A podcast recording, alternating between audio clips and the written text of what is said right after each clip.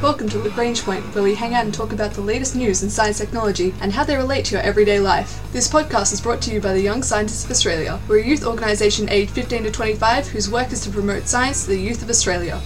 An energy crisis, an eccentric tech entrepreneur, and the small state of South Australia. How do all these things come together? And what is being done across the world to work on large scale grid storage technologies? How do batteries fit into the whole scheme of things from cars to the grid? And what else is being done to further reduce the impact on our environment of all these batteries?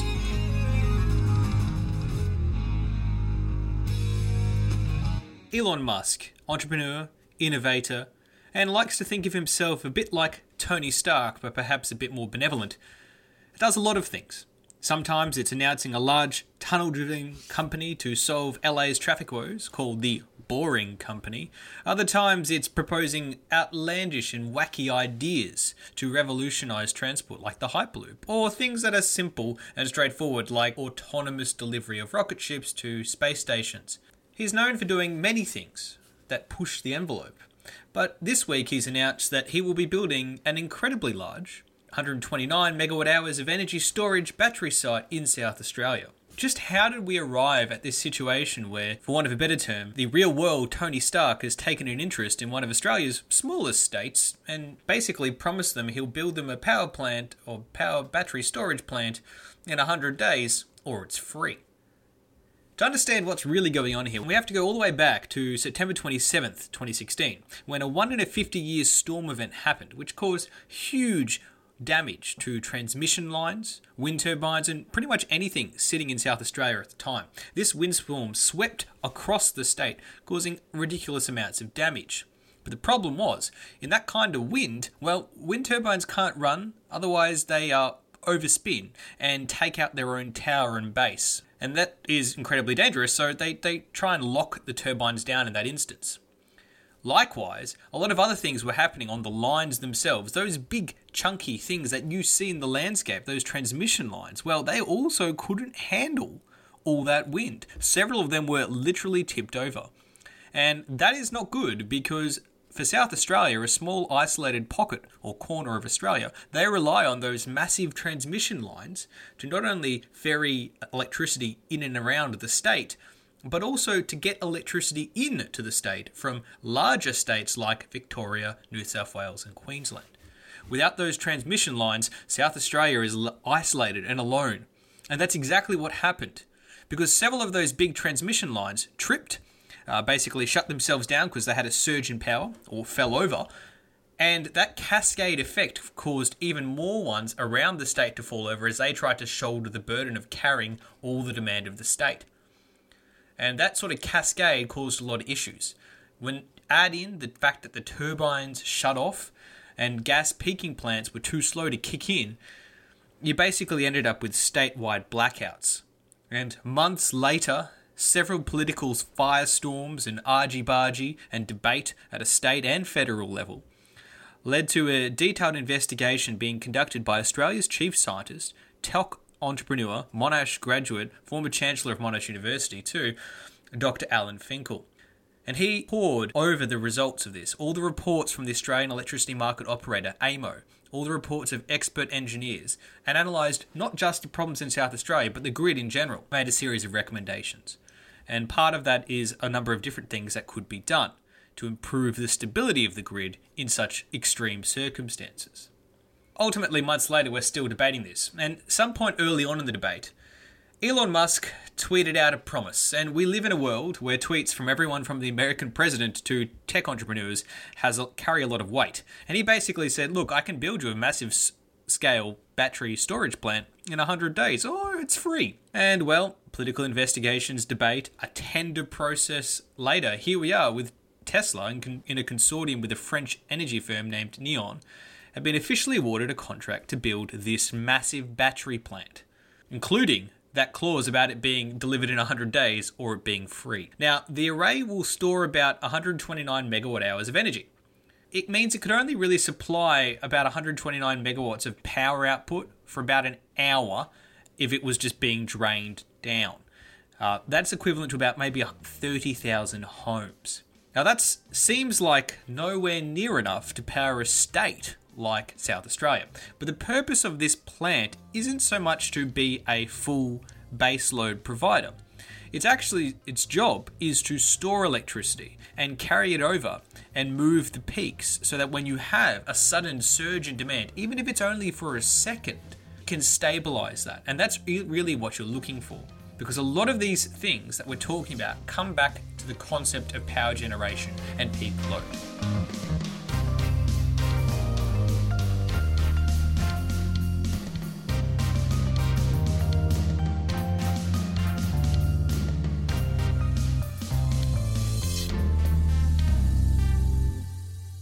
Think about it this way you have a pipe that can basically push through, let's say, a litre a minute. And you, with your glass, are standing at the end of that at that pipe, and you turn on the tap, and you are, and you get out maybe a quarter of a liter, and that's not a problem. Then your friend comes on and also gets a quarter of a liter of that tap at the same time. Still, no problem. That pipe can keep pushing through that water. Now, a third friend comes along, and that's all good. Even if your fourth friend comes along, all four of you can share that one liter of water from that tap, from that pipe, no problems. The real problem comes along when your fifth friend comes along, also asking for a quarter of water at the same time. All five of you can't get one and a quarter litres worth of water out of that pipe at the same time. And that's effectively the problem that we have here. All of our energy use has these peaks when everyone is trying to use electricity at the same time. They follow a diurnal pattern, so peak in the morning, peak in the afternoon, low overnight. And even industry follows that same level of pattern. That's just the way our lives work. And the issue is if we all turn on and ask for electricity at the same time, then we need to have space to serve that extra person or they miss out. So now I need to build a whole other pipe to deliver water to this person. And that pipe is going to be underutilized most of the time, sitting there not being used if just me is turning on my tap and getting my quarter of a litre out. But to serve all five of us at the same time, you need to have these two big pipes. And that's really the problem here. That peak load, that extra little bit, doesn't seem like a lot, actually causes you to have to almost double or triple size your infrastructure. So the purpose of this battery is to build up a tank so that that fifth person comes along asking for that also at the same time that half a liter or quarter a liter of water they can just take some out of that tank that battery and we don't have to build a whole new power plant. Then, when that person goes away, that tank can be topped up and refilled. So you're never draining out that tank fully. It's not supplying the whole state, it's just serving that little peak demand period and shifting that peak to a point where we can better use that infrastructure that we have. So, what's going to happen in South Australia? Well, they're going to build this big power bank, this power pack, large fridge sized battery units. They weigh about 12 100 kilograms each. And they're going to be built in Jamestown. It's about 230 kilometres north of Adelaide. And it'll be paired with a wind farm nearby that will top up this battery storage. And it's going to be great because that means that South Australia will be a little bit more resilient and less reliant on the other states for electricity. So when peak load boosts happen in Queensland or New South Wales, they don't cause a shortage in South Australia.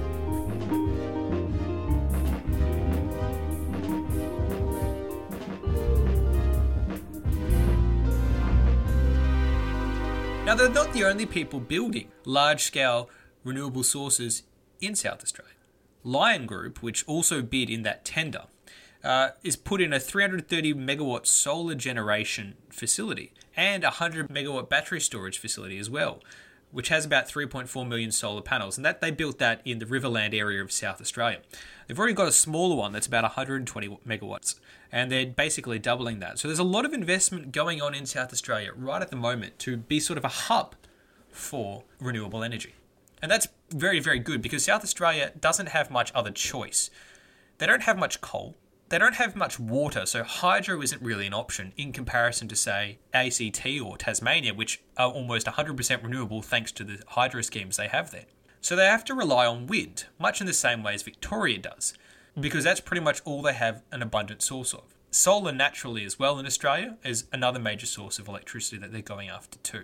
Now, geothermal in Australia isn't as popular, mostly because, well, we're not as geologically active as places such as New Zealand, and therefore the cost of geothermal is makes it a bit too expensive to consider. For example, in Canada, a lot of research has been done into when it makes sense to invest in geothermal energy for heat pumps because it saves the, the challenge of having to go buy gas cylinders to power your heating in remote areas in Canada. But the problem is it's very, very expensive, around 20,000 Canadian dollars, which is almost the same in Australian dollars, to put in a pump, a geothermal pump, to pump water down into the ground to get warmed up and bring it back to the surface to provide heating. And that's doesn't really pay itself off over 10 years or so of energy cost. But in some areas of Canada, with a small subsidy, in places that are remote where energy costs are high, then you could get down to like seven year payback period, which means it starts to make sense. And things like that are why companies like Google are investing heavily into R&D to make geothermal power also a viable option. It's sort of one of those ones that's been ticking along in the research in some countries, but not really getting the fame or glory that these battery storage facilities or solar power are getting. Nowhere near as much investment as, say, as what's happening in wind. But it's it's starting to happen with Google just spinning off and separating out their geothermal research group to be called Dandelion into a separate company.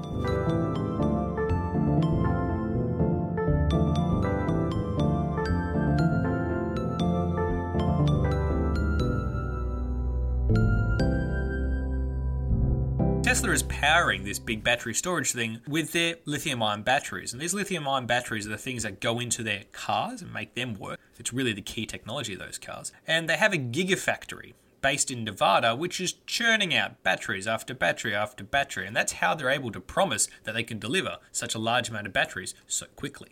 And it's looking to produce about 35 gigawatt hours of auto and stationary batteries by 2018, which is just a huge amount of batteries.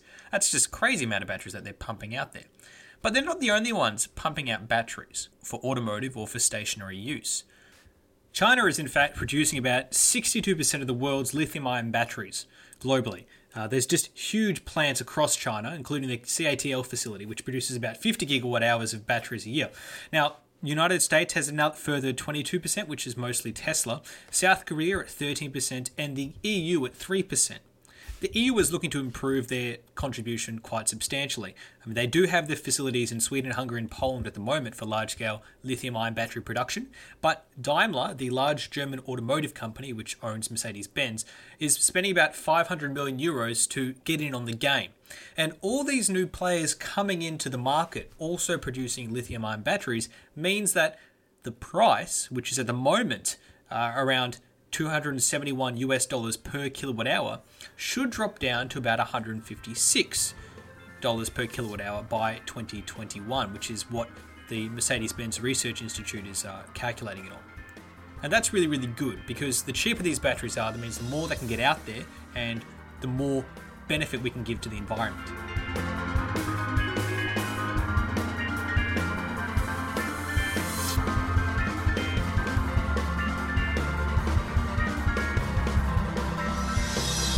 So, aside from stationary charging stations like the Tesla facilities or the Power Pack or Power Wall on the residential level, most of the major automotive manufacturers are now targeting to have either all electric or hybrid vehicles by around 2020 to 2030. Now, France, for example, which has some of the largest automotive manufacturers in Europe outside of Germany, which include Renault, Citroën, and so on, have announced that by 2040, petrol and diesel vehicles will be banned to be manufactured in France or used in France, which is a very, very aggressive target. And they basically said that they're going to have this aggressive target in order to contribute toward the Paris Climate Accord.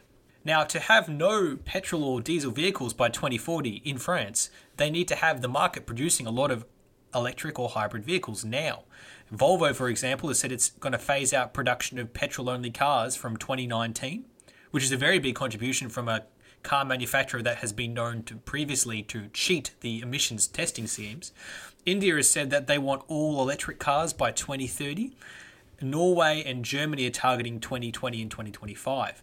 So that's that's a huge and aggressive target that's being set by the European nations, which they're going to need to work really hard to achieve because at the moment in 2016 only about 3.6% of new cars registered in Western Europe are actually electric or hybrid. So to get to 100% is going to take some time.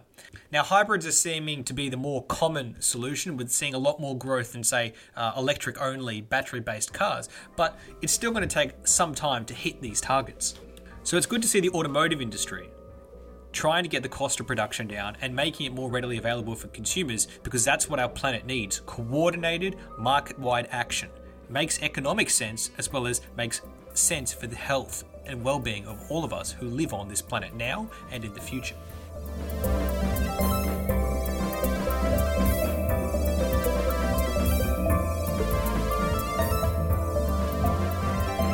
What happens to all these batteries in the future is a very, very important question. Now, we're talking a lot here about lithium batteries, lithium ion batteries and they're the predominant market type of battery. There are other types, such as nickel metal hydride, or in development, as we've spoken about before, potassium based batteries. But for now, we're really pretty much relying on a few mines in Bolivia, Argentina, and Chile, where most of our lithium comes from. We don't really bother recycling lithium because at the moment the cost of mining new lithium is so much cheaper than the cost of processing and recycling it, so we don't really bother. Um, however, there's a lot of iron, nickel, cobalt, and other metals inside these batteries that tend to be recaptured and recycled.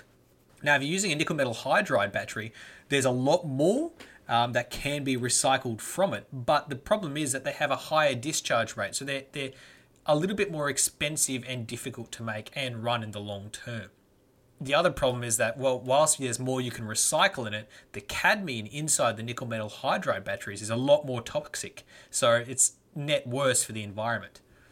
So a lot needs to be done to solve the problem of battery reuse and battery recycling. Because if you're going to have all these batteries floating around the world in cars and in stationary storage, once they reach their end of life, we need to come up with a good solution for that.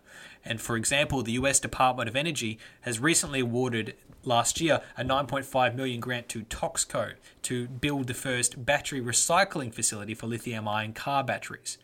And that is what we are going to need more of if we have more of these type of batteries scattered across the world. This has been the Young Scientists of Australia's podcast, Lagrange Point. The challenges of grid storage and large scale battery solutions and how they're being implemented in Australia, plus new advancements in battery technology in the automotive industry and beyond, helping making our planet better. Our ending theme was composed by Audionautix. Head to ysa.org.au for more information about the Young Scientists of Australia.